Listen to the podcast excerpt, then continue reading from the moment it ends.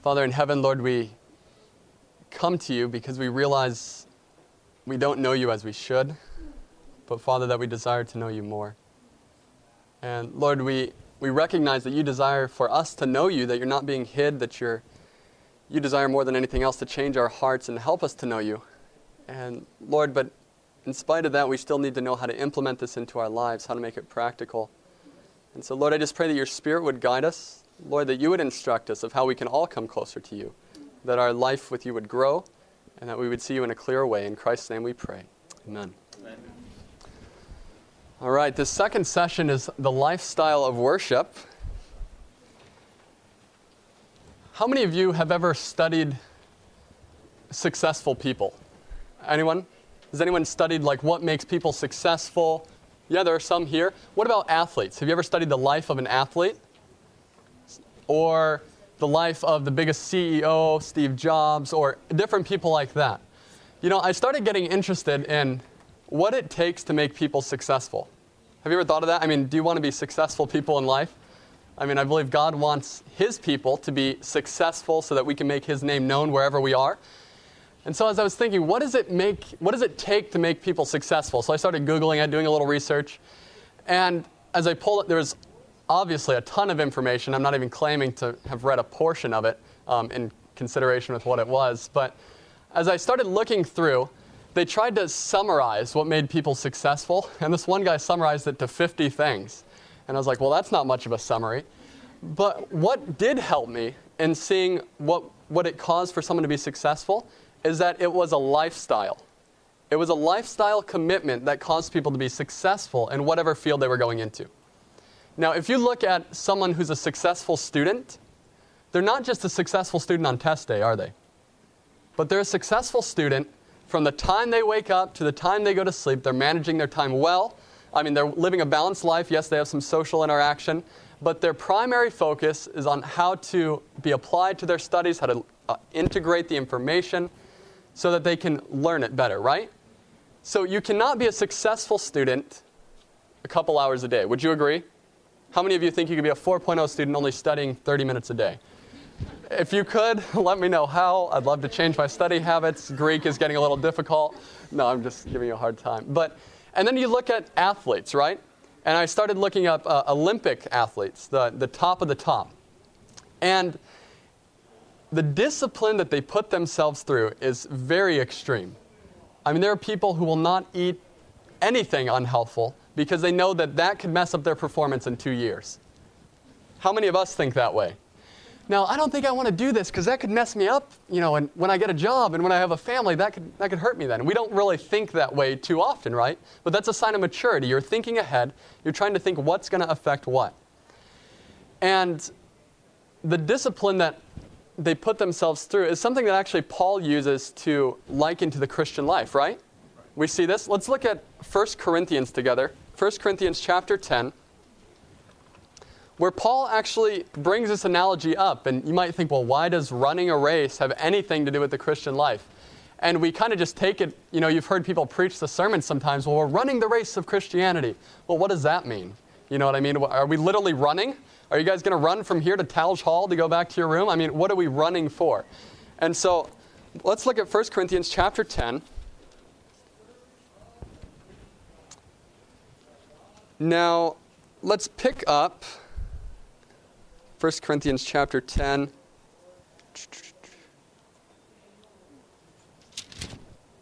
Is anyone else seeing it? I'm missing the verse. It's 2 Corinthians 10.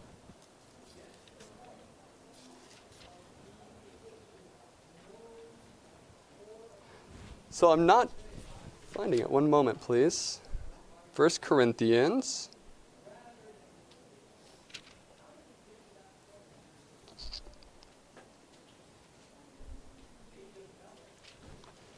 Is someone 924 9 sorry i got excited and wrote down the next chapter so 1 corinthians chapter 9 let's look at verse 24 it says do you not know that those who run in a race all run, but only one receives the prize. So, what is this saying? There's many competitors, there's one winner. Verse 25 Everyone who competes in the games exercise self control in how many things? So they're only doing one thing, right? They're only competing in the game. But in order to do that one thing well, they discipline everything. Does that make sense? That's what he's bringing out. says, They then do it to receive a perishable wreath, but we an imperishable, right? They're, they're not even doing it for anything that great. You know, they're going to get a little crown, a little gold medal, and they're disciplining their whole lives for this one thing. Now, Paul brings out the point. Verse 26 and 27 Therefore, I run in such a way as not without aim. I box in such a way as not beating the air, but I discipline my body and make it my slave, so that after I've preached to others, I myself will not be disqualified. So Paul is saying, you know, you look at these athletes who are competing, they're disciplining themselves, they're doing all this preparation for one event, and they don't even know for sure they're going to win that event. And if they do, all they do is get this little medal. And so he's showing that it's really nothing, but how about ourselves in our Christian lives? We have eternity to gain. Now, I'm not saying that as a works based, we gain it by our works, but we have the opportunity of being in heaven with Christ forever. But yet, sometimes we walk through the Christian life very haphazardly with no discipline, no self control, and we expect for God to still speak to us and bless us and help us get it together. Does that make sense? These people are so focused on their one goal that everything in their life comes into play with it.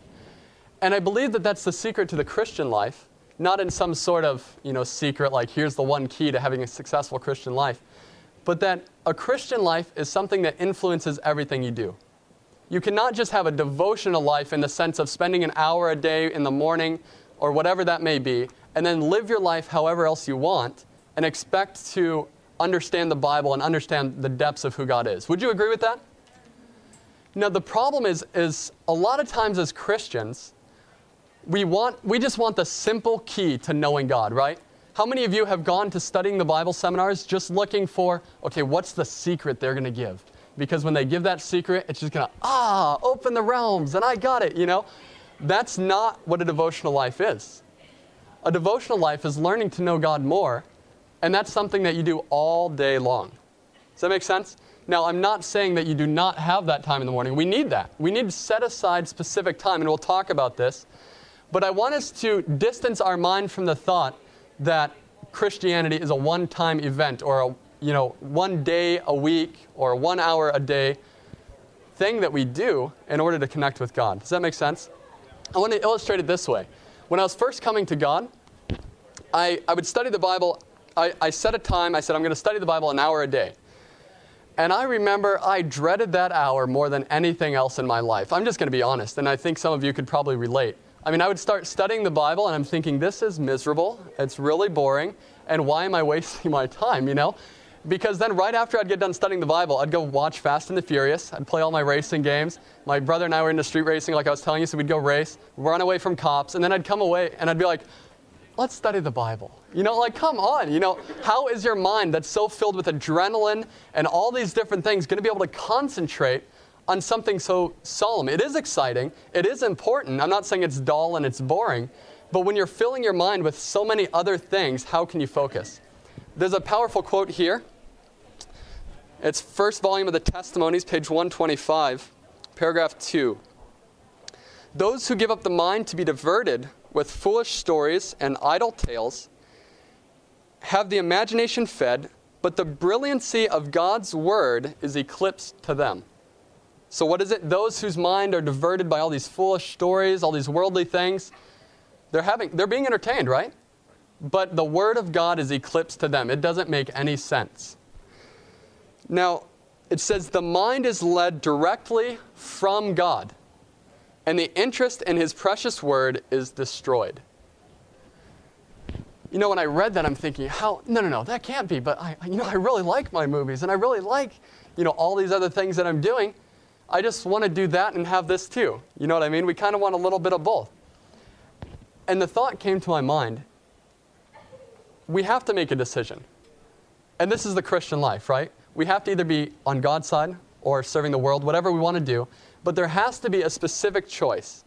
Either because our devotional life is saying, I want to devote my life to God, right? That's what the word devotion means. And so if we want to devote our life to God, that means everything, right? Holistically, not just this little portion or segment of time. And so, in order to have a consistent devotional life, what we have to do is make that a decision that that is going to be top priority. For example, I came here to Southern, and as I was studying, I remember my first semester here.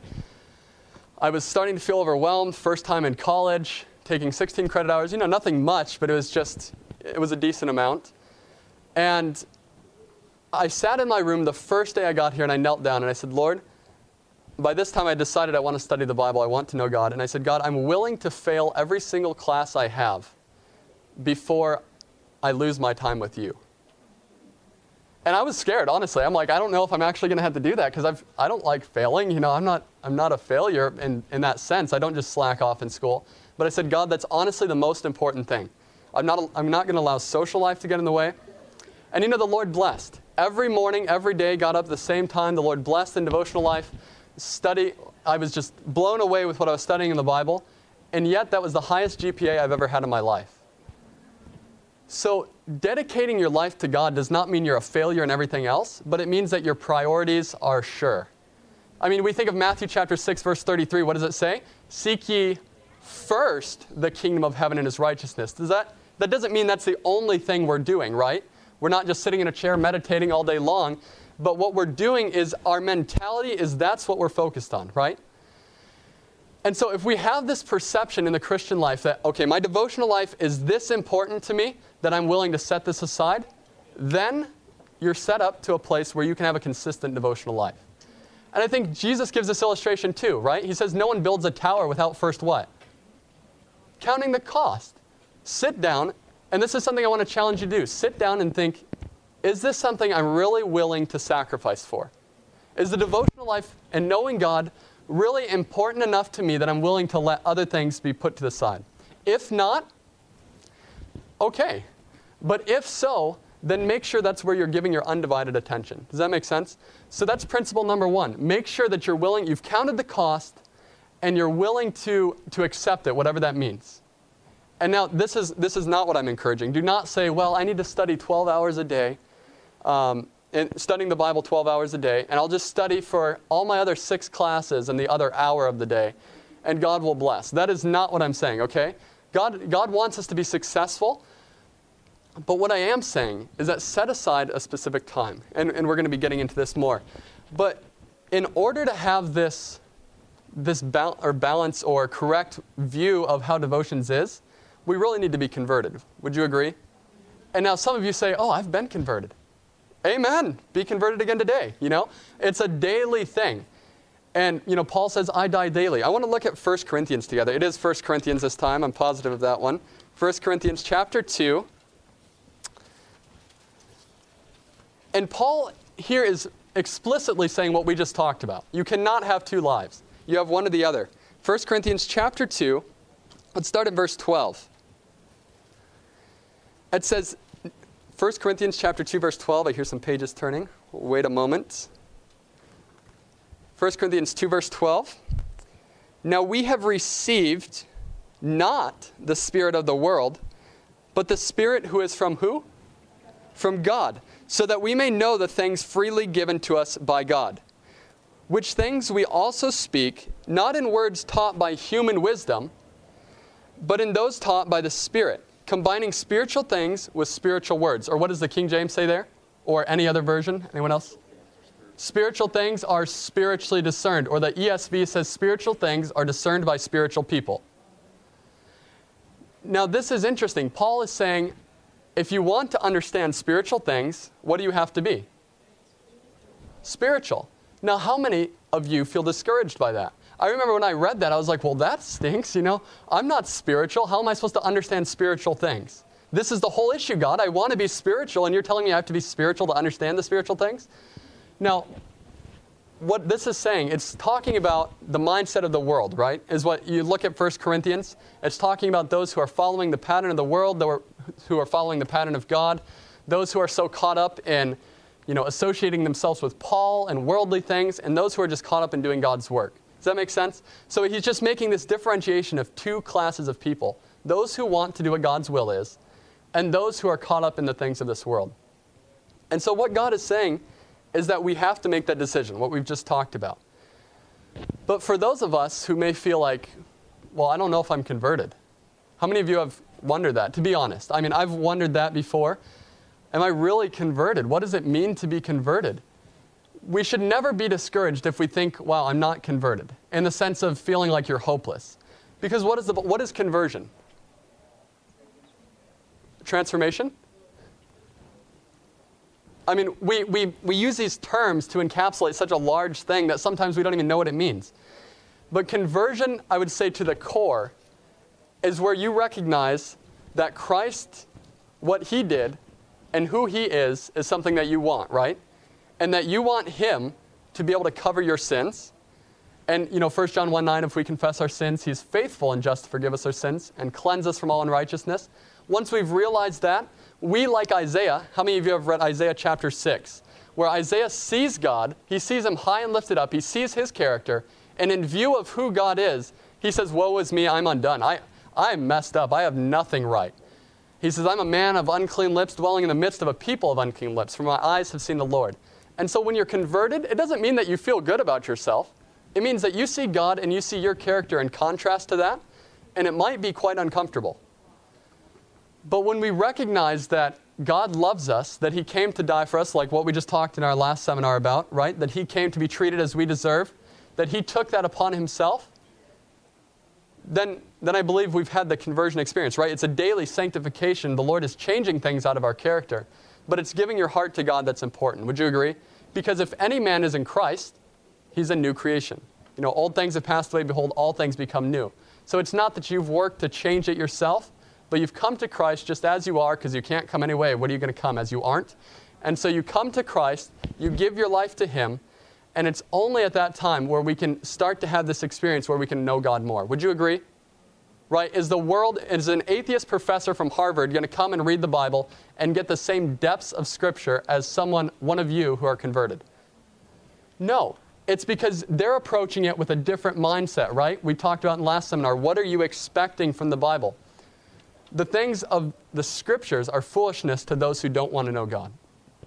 And so that's the first key in order to know God, we have to make sure that we're converted. And we're converted on a daily basis. We're surrendering our lives to God and be honest with God. God, I don't, I don't even know why you're putting up with me. Like, I'm really messed up, but I'm just asking that you change my heart again. I don't know how to stop doing what I'm doing. Um, I'm just praying that you would help me to see the power of your word and allow it to change my life. Would you agree? I mean, we're to be honest with God, be open and explicit in your relationship with Him, because that's the only way that any changes are going to happen. So, does that make sense? First one is just we need to be converted. We need to have this mind change that we started talking about last time. This is what it really means. Conversion is a change of the thoughts, right? New creature. If you're a new creature, that means you're thinking a different way. Now, the problem is that some of us, when we see that, man, I'm nothing, I'm, I'm sinful, that we're discouraged, I want to remind you what God thinks of those who recognize their spiritual need. Have any of you read Matthew chapter 5 before? Sermon on the Mount, have you ever heard of it? Uh, Matthew chapter 5, verse 3 gives God's perception of what he thinks of those people who recognize their spiritual need. Because we may come to the point where we realize, okay, I need to be converted. I come to that point where I'm willing to do it, to, I'm willing to give my life to God. But then do I just have to be on probation until I can start understanding God's word? Or does he immediately accept me? Matthew chapter 5, and verse 3. Says, Blessed are the poor in spirit. So, blessed are those who don't have it all together? Is that what he's saying? I mean, what is he saying by this poor in spirit? Does he just mean, it sounds like depressed, right? Like, blessed are those who are mourning. I mean, that's the next one. Blessed are those who just recognize their spiritual poverty. How many of you have ever just felt like, man, I'm a wicked person? Amen, praise the Lord. And you're just jumping around and you're so excited. That's not usually how we respond, right? We recognize our failure and yet we confess it to God, but we just feel like, Lord, how, how can I ever grow? How can I ever come out of this situation? But God says, hey, blessed are the poor in spirit, for theirs is what? The kingdom of heaven. It's not those who think they have it right, but it's those who know who has it right. They, they recognize that they need it. They're not okay with that. They're not okay that they're messed up. They're asking God to change that. but they, they're going to God, trusting in His Word, accepting that He's going to lead them. Amen? Isn't that true? And so, this is what I want to think. When we're coming to God in a devotional life, we're, we're going to be faced with this continually. Lord, I'm not good enough. You've got it right. You're not good enough. But it's through Christ, the merits that He's given to us, what He's done on the cross for us, that allows us to be accepted. And we're going to actually study about this in the next session. We're going to go through a portion of Scripture studying the Bible, looking at principles of how to study, but that's specifically, we're going to be looking at Ephesians chapter 1, um, looking at how we're accepted in Christ. But we have to recognize that God is faithful, that when we come to Him, He accepts us. Amen? So, we, we're realizing the process. It's going to take a lifestyle. It takes a change of life for many of us on a daily basis. There may be some things we have to cut out um, that we know. How many of you, there, you know, at least in the past or maybe currently, that there have been things in your life that draw you away from God, right? And no one had to tell you. Did someone come up and tell you, I'm sorry, that's wrong, you need to stop? No, you just know, right? And that's the Holy Spirit working on your heart. And Ellen White talks about how those things will be falling out of your life. You know, as we come closer and closer to Christ, as we see Him more clearly, that those things are just going to fall out of our lives. And so I'm not here to point out saying, well, you can't do this and you can't do that and you can't do that please read the Bible, expect what God is asking you to do, and just keep following as the Spirit leads you. Amen? Because that's not what we're here to talk about, is the do's and the don'ts. But we recognize that we need a converted heart. We recognize that we need to be humble, like this poor in spirit, recognizing our need, right? Now, you look at James chapter 4. We're going to look at this just to hone in on this point a little more. That not only are they those blessed who are poor in spirit, who recognize their need, but actually, those who are spiritually proud aren't going to understand anything. Do you, have you ever seen those? I mean, do you guys know who are spiritually proud? How many of you have been spiritually proud? I know I have. Like, I've gone to seminars and think, I don't need to listen to a word this guy's saying. Or, you know, I, I know that already, you know? And I'm not saying we should walk through life like that, but that's our innate ability, right? We're innately proud. That's normally who we are. That's why we want to look good. That's why we want to do good on our tests because we're we want to be good people, right? And we want to be proud about it. So, James chapter 4 is really fascinating because he just gets straight to the core of the issue. James chapter 4 and verse 6. It says, But he gives greater grace. This is talking about the Spirit or God. Therefore, it is said, God is, a, is what? Opposes the proud, but gives grace to the who? Humble. So when we approach Scripture, regardless of how long we've studied it, regardless of what we think we know, we have to come to God realizing that we don't have it all together in our personal life. We don't have it all together of how we're going to study the Bible. But what we do know is that we trust God. We trust that He wants us to know Him more. Amen. And that He will send us His Spirit to lead us into all truth. So I, I, really don't want to pass this by too quickly because oftentimes we spend time on technique of how to study the Bible. But really, I've wasted so much time in focusing on technique and not being concerned about where I was at spiritually and being concerned about if I was humble, if I was really looking to God for the answers, or if I thought I already had them all. And so let's remember that. We have to be humble, we have to recognize our condition. Now, one other principle I want to give you as well is that we have to have the Holy Spirit to guide us. How many of you think you could just go into this like any other chemistry book or anything else and just figure out the answers? It can't happen, to be honest, because there are often times where you read the Bible and it's like things just start connecting, right? And it's not even like you were trying to make them connect. It just starts all falling in place. And you realize, the Lord's leading me in a Bible study. Like, this is so cool, you know? And so you start studying through. And what we need to recognize is that we have to have the Holy Spirit. And what that means is spending time in prayer before you're studying the Bible, and not just like a prayer, Lord, guide us, help us to understand the scriptures. Amen. All right, well, you know, it's not a duty based thing. God doesn't just want to hear the words come out of your mouth, right? He's concerned about the heart. He wants to know if you really think you need help. And He wants us to be dependent upon Him. And He gives us a great promise. You know, John chapter 16 talks about the Holy Spirit in depth, and it's a beautiful passage that I want you to remember whenever you're feeling discouraged in your devotional life. Matthew chapter 16, and we'll look at 13. Matthew chapter 16, verse 13. It says, But when He, the Spirit of truth comes, he will guide you into what? All truth. For he will not speak on his own initiative, but whatever he hears. Now, I want you to remember this. Whenever you're feeling discouraged, feeling like you're getting nothing out of your devotional life, not learning anything, it just feels like, why in the world am I wasting my time? Claim these promises that God will send his Spirit to help us to understand how much truth? All truth. He's going to lead us, He's going to help us understand, He's going to help us grow. So, this is not a work, the devotional life studying the Bible is not something that you do on your own. It's something that the Lord leads us through and He guides us. Now, I want us to look at verse 13 or verse 12 because this is very important to bear in mind too as we're looking at the Holy Spirit. Because we look at things like He'll lead us into all truth, right? So, how many of you have gotten all excited and so you start reading the Bible and you're like, I'm just going to understand every word that's said because He's going to lead me into all truth? And so you start reading, and chapter one, I didn't get anything. Man, what, what happened? I thought the Holy Spirit was going to come to lead me into all truth. How many of you have you know, felt like that? Now, verse 12 is, is a beautiful context for this. Verse 12. It says, I have many more things to say to you, but you cannot bear them now. And then after that, he gives the promise of the Holy Spirit, right? This is Jesus talking to his disciples. And Jesus says to his disciples who have been with him three and a half years, Hey, you know what? I still have more stuff to tell you. So the disciples didn't learn it all in three and a half years? They didn't know everything? Does that mean we're supposed to just know everything on the spot? What I want us to see is that the Christian life is a continual progressive growth. Do we realize that? You know, a lot of times we just want to take those leaps to Christ instead of the steps to Christ. And it's often discouraging when we feel that it's a process. But if we recognize that God, He will lead us into all truth, but that doesn't mean we're going to be led into all truth in one morning. Does that make sense? So when we keep these things in mind, it helps us to not expect more from our devotions than what God really intends, right?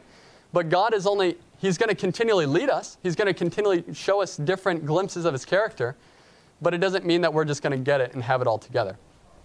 Now let's look into some practical, practical ways of planning a devotional life. Does this make sense? So we've realized that it's a holistic thing, correct? That it's something that encompasses everything that we do. And so that means we might have to change our schedule, right? How many of you have a schedule? Like, you know what you're going to do at a certain time. You know, very good sign of successful people is that they have schedules. And don't feel bad, don't feel like I'm just pointing fingers now because I've struggled with schedules too. Not all of us like to have all of our time planned, right? But having a schedule for your devotional life is critical. Because I've, I've, been, I've been in many places where I'm like, okay, I'm going to study the Bible. I'm going to I'm going to get through this. I go to a seminar on how to study the Bible. So the next morning I'm all energized. You know, I can't wait. I get there and I'm like, okay, I've set a 6 o'clock. I'm going to study. So I get up at 6. Well, what am I going to do? Have any of you felt that way? What, what do I do now? Like, I'm here, but uh, what now? You know? Lord, uh, what do you want me to do? And so, what we're going to look at is practical things that you can do in your devotional time, but also how to schedule that in. I want to. I want to let you know one of the most important things that I can think of for the devotional life is guarding the time that you set. Right? If you guys are really interested in anything, do you guard that time? How many of you have ever, you don't have to raise your hand, have ever had a boyfriend, girlfriend, and you set a date, okay, say 6 o'clock, but you end up just thinking, oh, I, I have a test tomorrow. I should probably study for that test instead of going on my date. And it's all right. You know, you do that time after time after time. Is that okay? You know, are they okay with that? Especially a serious relationship? No, it doesn't work, right? You have to have a consistent time that you're guarding, or, or else it's just going to fall apart. How many of you would even do that to a date? Don't raise your hand. No. Um, but really, we do it to God, right? We think, oh, well, God, you don't know. God knows this is finals week. Like the Lord knows, Lord knows. So I'm going to, I'm just going to study, right? And He sent me to school. He sent me to school. This is my mission field. And my mission field is to study chemistry right now. So my devotional time is going to be chemistry. And we just rationalize it away. And before you know it, one day turns into all of finals week. After finals week, whoo, break. I'm glad the semester's over. Well, God knows I'm on break. You know, I need to sleep in. Like, and before you know it, it's consistently a failure. So we have to guard our time. This is what I did. I, I made sure that I thought of the amount of time that I wanted to spend. And I'm not here to tell you that there's a specific quota for time that you have to spend with God, right? Um, but I do want to just throw this out to you. How long is a typical class period? 50 minutes, right? What, and double periods are hour and a half, really long, right? Um, but if you think of it, that a worldly subject takes approximately 50 minutes a day to explain. And those are concepts that we can see, tangibly touch, you know, have been researched. What about the Bible? How long is it going to take? And now I'm not, I'm not here to set a time for you, but I'm just saying think about it. Be honest with yourself. Don't think, well, you know, five minutes a day, that should do it. Great. I, I'll probably understand the whole Bible in a week. You know, like, no, I mean, just be realistic. And think of it this way what do you want out of your devotional life? Do you really want to grow spiritually? Because what I've found is I've talked to, I don't know how many people who've said, you know, I'm just so inconsistent in my devotional life. I'm like, really? Well, you know, how much time do you spend? Well, you know, I wake up and I pray before I go to school and like, you know, but I don't get it. It's like God doesn't hear. Well, how much time do you spend? Well, you know, I'm maybe, you know, like five, ten minutes a day at least. And then before I go to bed, sometimes I'll read. Wait, how often? Well, sometimes. You know, and it's this inconsistent pattern that makes for an inconsistent relationship. I mean, it's just relevant. I mean, and we just divorce this idea from our devotional life and think we can do whatever and still be consistent. So set that time, make it out, you know, pray, ask God, hey, God, what should I, how much time should I spend? I mean, God may not give you an answer. I'm not saying He will. But maybe just by talking to Him about it, you can come to some realization of, okay, I'm going to spend this amount of time, X, Y, or Z. And then what you need to do is plan that in your time. So let's just use the illustration that I'm going to spend an hour in devotions, okay? So my first class is at 8 o'clock. What time should I get up? 5:36 and it depends on your schedule, right? And this is why I'm not here to prescribe something specifically to you. Like for example, I mean I've spent time there are times in my day where I'm rushed and I can get ready for school in 10 minutes. You know, shower and everything. And don't worry, I'm not gross. I, I like hygiene. And so, you know, you can get ready quicker sometimes, but you don't want to be forcing yourself to rush all morning long, right? Because the worst thing is when you have this calm devotional time and then you're rushing all day and you just feel like, man, I was late to everything and it's all because of my devotions, you know?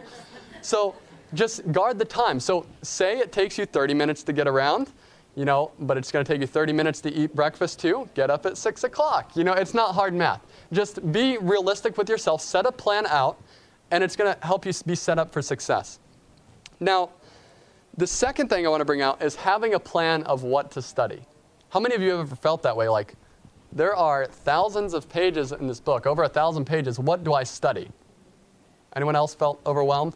Because I want to know everything. Um, but it's going to be really difficult to know everything by spending an hour a morning. You know what I mean? And so set aside what you're looking for in your devotional life. For example, when I first started studying the Bible, I decided that I just wanted an overview of what the Bible said. Like I wanted to get the big picture. I wanted to know more about it. So what I did is I just read the Old Test I mean the New Testament through several times. And just by getting that, I was starting to get a foundation of what scripture was like. And I was starting to see that okay, this is how this connects with this. And I'm just seeing patterns. I'm not getting much out of it. You know what I'm saying? You're just getting more of an overview, kind of a framework to work in. So that may be something you choose to do. But something else that works really well how many of you have heard this, of this series? It's called like Conflict of the Ages series or something. I, I've heard it's good. And um, no, it's, it's wonderful. Like, guys, we really need to take advantage of the spirit of prophecy. And I don't know your position on what you think about it because it's becoming more common to not really enjoy it. But really, the spirit of prophecy is rich with insight. So, this is something else you could do. You could set up a plan where you're going to read through the Conflict of the Ages series in a year, or maybe two years. And you don't even have to invent your own. There's websites you can find where you can get a plan of how to read it. It is written, I think, has done some. Um, not positive that, don't quote me actually. Um, but there are different plans that you can find for that, okay? So either set up spirit of prophecy, getting an overview of the Bible, but now there's some people who want to get deeper, right? Some people who want to really grasp more of what a certain book is saying. So this is what I decided to do. How many of you have heard of Peter Gregory? Anyone? He was a really big blessing to me when I first started studying the Bible because he went to the same church I did in New Mexico. And I remember just racking his brain, like, how do you study the Bible, Peter? Because he would preach a sermon and I'd be like crying at the end. And I'm like, what happened, man? Like, how do you get this? And so this is something that he's shared, and it's been a huge blessing to me. It's not something exclusive, exclusive to him, but I was just praising the Lord for the work that God's used him to do. Is what you do is pick a book that you want to study. Um, whatever it may be, I would recommend a shorter book at first. Maybe not as short as Jude, but maybe not as long as, you know, Psalms, okay? So you're, you're just thinking, what, what do I want to study? What is important to me? Well, what book do I know the least about? Or maybe you want to start with something, what do I know the most about? So that way I could get a firmer foundation. Does that make sense? Maybe your first book, you want to be really solid on what you know. And so what I did is I chose the book of Ephesians. And it's six chapters. I'm like, this shouldn't be too bad. And your first time, as you read it through, all you're going to do is get an overview of the book. You read it through, verse 1 to the last chapter. And that's just in one sitting. You want to do it to get a, an overview of what it's saying. And you want to do that several times. Like I, I told you, I did that 250 times. That might be a little overkill. Um, so, you know, I was, there was other issues going on other than just not understanding the Bible. So, you know, you don't necessarily have to read it 250 times. But one thing I do recommend too is for those who really want to know it and spend some good quality time in devotions, memorize the book as you go through it. And maybe you don't memorize every book. Like you may not memorize Paul, an apostle of Jesus Christ, by the will of God to the saints which are at Ephesus. You know, like verse 1. Does that really matter, the introduction? I mean, I believe it has relevance. But you may not want to spend time memorizing that, right? So you can pick key verses to memorize as you study through. Um, then, after you've done an overview of the book, what you're going to do is start doing a chapter overview. So you're going to look at chapter 1 and you're going to read it through several times and think, okay, what differentiates this one chapter from chapter 2? Like, what is the core thing that Paul is talking about or whoever is talking about. And as you look through it, you're just picking up different insights. Okay, okay, he keeps reiterating this point or this point. So that means that the theme must be this. And you just write something down. And always be taking notes of what you're, you're writing, right? You're learning. Because I believe God brings things to mind and we want to remember those things. And some people can be encouraged by you just sharing them with them at some point. We'll get into that more later. But after you've gone through the chapter and you have a, a, good idea of what the chapter looks like, then what you want to do is start going verse by verse. And what I would do, and I'm not saying I recommend this 100%, but I would spend one whole morning, which is about an hour of just study, on one verse. And to be honest, at some points it was a little bit overkill, but at other points it would take several mornings just to study one verse. Because how many of you have read a verse and been like, wow, that's powerful? but can't explain why it's powerful. You know, like we're that's that's amazing. Scripture's so cool. So what did you learn in your devotions? Oh man, it was powerful. It was a cool experience. Like God was God was real, man. And you're like, yeah, for sure. So what did you learn? Well, I was reading First Corinthians, but well, what'd you learn? Well, nothing, you know? So, you know, just just kind of think, what does this really mean? And this is what I always do. I always think, how would I explain this to someone who has absolutely no scriptural backing? who has no preconceived ideas, who has, they're not an Adventist, they may not even be a Christian, they don't even share the worldview I have. How would I explain this to them? And then that makes you think, okay, well, what is this meaning? Like, if I had to explain this in front of 60 people, how would I explain it? You know what I mean? And so that's what you're thinking as you're going through verse by verse. Now, another way of studying the Bible is a topical study. And how many of you know what a topical study is without me explaining? a topical study is just saying, okay, I want to study what the Bible says about divorce. Or I want to study what the Bible says about love. I want to study, you know, and you study the Bible through just looking at those key words through Strong's Concordance or something like that. And as you do that, you're getting an overview of what the Bible says about love. Now, I encourage topical studies, but something I want to just make sure that you're aware of is that it's easier to pull verses out of context then. Um, and this is how we get a lot of right winged theology is that you're just finding these people who just are Strong's concordancing everything, pulling it out, and then grouping these verses together and being like, this is present truth, you know? Really? Wow, that's why none of our church has seen it before, right? And not, not saying that people can't come to new truth, but I'm just saying, really be careful. Be careful that you're, you're going through it and you're making sure you're studying it in context. So if you want to study topically, I would encourage studying the chapters that surround the verses that you're studying topically. And maybe even studying the books that surround. You know, you're just keeping working out. The larger frame that you have to work in, the more you are safeguarded against false understanding. Because how many of us want to be like the Jews in Christ's day and have this false understanding that leads us to a God that doesn't even exist? Does that make sense? So, another way is to study out questions that you have, like doctrines. Like, why does the church believe that you don't go to heaven when you die? Why do we believe the Sabbath? You know, why, do, why don't we keep the feast days?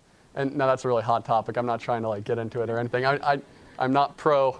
But anyways, so, you know, like, but we have questions, right? So you can start looking through those things. Do things that have relevance to you because that'll keep you interested in studying. Don't just study something because, well, that's what my roommate was studying. Now, a great thing to do as well, for those, how many of you have ever studied one verse a day or something like that, but then felt overwhelmed by, man, it's going to take me years to get through the whole Bible, like 40, 50, 100 years to get through the whole thing because I'm just studying one verse a day. And then you get so discouraged that you don't even you want to study more. You know, there's kind of this controversy. So what I've started doing because I was feeling just in your shoes is that I would study a portion of the New Testament every day, like verse by verse, but then I'm reading through the Old Testament like a few chapters a day, trying to get more of an overview. So you're getting a balance of both. And so don't feel like you can't just come up with your own ideas. I'm just trying to suggest something that might help spark something in your devotional life. Now, another great way is studying the parables of Christ. Um, study through the parables. You know, think of why, why did Christ say what he said? You know, a lot of those things don't make sense on the surface. And then what you can do is read Christ object lessons with it. Or you can read the Gospels and then read Desire of Ages with it. And the reason I'm encouraging studying of Spirit of Prophecy is because God doesn't give us a prophet just to waste his time or to waste thousands of pages that she's written. Like he knows what he's doing. And Second Chronicles chapter 20 verse 20, you know, listen to the prophets and you will prosper. God knows what he's talking about. So take advantage of the gifts that God's given. And something interesting on this point actually, there was a canvasser, um, a literature ministries person, and he went into a Sunday church. And as he goes in, he, he asks for the pastor, and the pastor says, Okay, come on in. You can give me a presentation of your books. And so he gives this presentation, and the pastor's like, hey, uh, who's your books written by? This is a Sunday keeping church, right? And the, the literature ministries guy was like, well, uh, it's written by Ellen White. He's like, wait, is this Adventist material? He's like, yeah. He's like, oh man, Adventists have the best study material ever. Like, we love your stuff. And he told me story after story after story of going into Sunday churches where the pastors would ask to purchase materials because Adventists have good study material. So take advantage of it. It's part of our church. I mean, there's people who love it. Why don't we start loving it? Now, here's what I want you to think is just look at spirit of prophecy and think of how that explains the Bible. Like we're not just trying to understand spirit of prophecy, right? Spirit of prophecy is explaining the Bible, and the Bible is pointing us to who? Christ. So that's our constant aim. You know, we're not just trying to gain more knowledge of this, is what Ellen White says. That's not profitable, you know, but what's profitable is learning how that applies to the scripture and how that applies to Christ, right? Any disconnected knowledge from Christ isn't really knowledge because Christ is the center of everything. Would you agree? Amen. So, um, those are some different ideas of how to study the Bible. Does that help? At least give you a jump start? You can try maybe one every day and just see which one is best for you. Now, what I want to share as well is I hit on this before is study the Bible in preparation to share. You know, I would have never thought when I first was studying my Bible, coming to God after street racing and all these different things, that I was ever going to share the Bible with anyone. Never crossed my mind. Farthest thing. I mean, my mom worked for the conference, and she, there would be pastors who'd be like, You're going to be a pastor someday. And I was like, yeah, right. And the same pastor was like, well, that's what I said. I'm like, well, too bad for you. It looks like you got the short end, you know? Like, I am never going to be a pastor. I mean, I was so defiant. I am never going to study the Bible to share it with someone else. God has a sense of humor. And but this is the blessing. When you study it to share with someone else, not only does it broaden your understanding because you have to try to understand where they're coming from to explain it, but Ellen White also brings out a very interesting point. This is from Christ Object Lessons, page 354, paragraph 1. He who begins with a little knowledge. How many of you feel like, I don't know anything? Why would I even share it? I do. I know what you're feeling like. He who begins with a little knowledge in a humble way and tells what he knows while seeking diligently for further truth, will find the whole heavenly treasury awaiting his demand. So, those who are seeking God and then sharing it with others, that God will give them more light. Now, she continues on in this quote. It says, The more he seeks to impart light, the more light he will receive. The more one tries to explain the Word of God to others with a love for souls, the plainer it becomes to himself. Does that make sense? Have you ever had that experience? I remember I had a Bible study with an ex Adventist lady for quite a while, and she would just drill me on why we didn't have to keep the Sabbath, why we didn't have to do these things. And I'm thinking, man, if I, when I was studying to answer her objections, it became so much clearer. And so when you are trying to make it plain to someone else, it becomes simpler to you, it becomes plain to you. And then it says, the more we use our knowledge and exercise our powers, the more knowledge and power we shall have. You know, it makes complete sense because God, God doesn't give blessings to be stagnant, correct? I mean, you look, you, you may have heard these analogies. You look at a river, and a river is always flowing out, right? It's, it's an outlet, maybe to an ocean or something constantly giving. And God has never created someone to just be alone, keep it to themselves, you know, oh, I'm just supposed to be fat on spiritual knowledge and I'm not going to tell you a word of it. You know, that's not why God gives us the Bible. But you look at the, the purpose of the Jewish nation, right? God had given the Jewish nation all these blessings. And you look at Deuteronomy, he gives the whole chapters of blessings and curses. And he gave those blessings specifically so that these people could be a blessing to the, their neighbors. Are you guys familiar with that? I mean, God did not just say, I want to bless the Jews because I just I favor them more than others. No, he's not a respecter of persons. He's giving them blessings so they can bless everyone they come in contact with. So why is God going to give you more information from the Bible if you're not sharing what you have? I mean, what's the point of it? It's becoming useless. I mean, you're not doing anything with it. Obviously, if we understood what Christ has done, it propels us to do something else. So if we say, well, no, it's just helping me to understand Him more, well, you must be missing it because this is the whole point. We're studying to give to other people. And remember this we're sharing what we know. God doesn't call us to share what we don't know. And so you may feel like, I have nothing to share. Really? Do you know anything? Like, you know any verse of the Bible? You, can you just quote one verse? Well, share that with someone. It'll encourage them through the day. You know, make it practical. I'm not saying you have to give a Bible study, even though I'm not discouraging it. If God's calling you to do that, give Bible studies.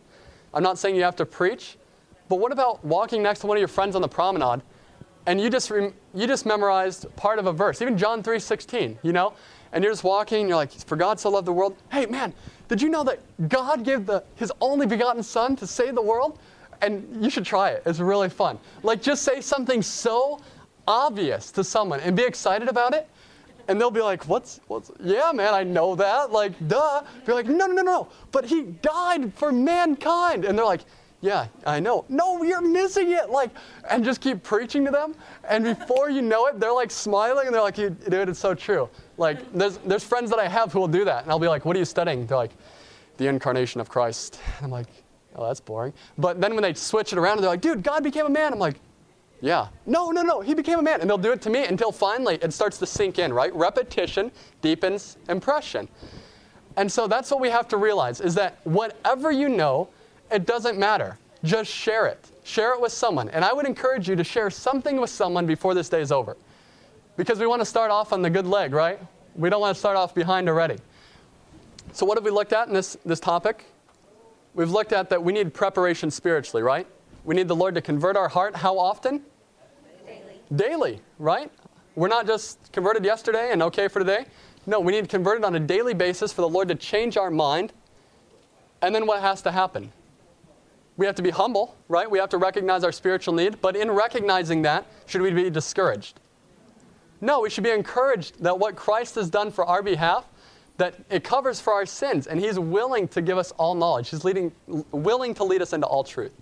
And then we've looked at practical ways of guarding your time, also setting aside specific time, a specific place. I would encourage you to do that as well. We didn't have time to hit on that. But set aside a specific place and where it's not going to be distractions. Don't do it with your roommate if they're listening to their hip hop music in your background. You're not going to have a productive life. I've tried it. So, you know, go somewhere else. So, do whatever you have to do in these lifestyle changes to have a successful devotional life. Does that make sense? We've realized that this is a lifestyle, not an event. So I just pray that the Lord will help us to know how to implement these things. Next, in the next seminar, we're going to look at specifics of how to study the Bible. Um, it's not going to be, yeah, I, I believe it's going to be a blessing. It's things that brought insights to my mind. I'm going to share some of those insights with you from Ephesians. Um, it's a huge blessing, just paradigm shifts, but also deeper ways into understanding Scripture. So why don't we go ahead and pray together? Father in heaven, Lord, we're so grateful for the desire that you have for us to understand your word. And Lord, we recognize that we need you to change our heart on a daily basis, that we desire this wisdom, that we desire you to teach us. Lord, I just pray that you would continue to impress our hearts with a love for you. And Lord, help us not to just sit on the knowledge that we have, but be willing to share it with those around us. May we realize the darkness and the struggles that other people face. And Lord, be willing to shed a little light on their path. Lord, just guide us. Um, bless us now during this break. In Christ's name we pray. Amen. This media was brought to you by Audioverse, a website dedicated to spreading God's Word through free sermon audio and much more. If you would like to know more about Audioverse, or if you would like to listen to more sermons, please visit www.audioverse.org.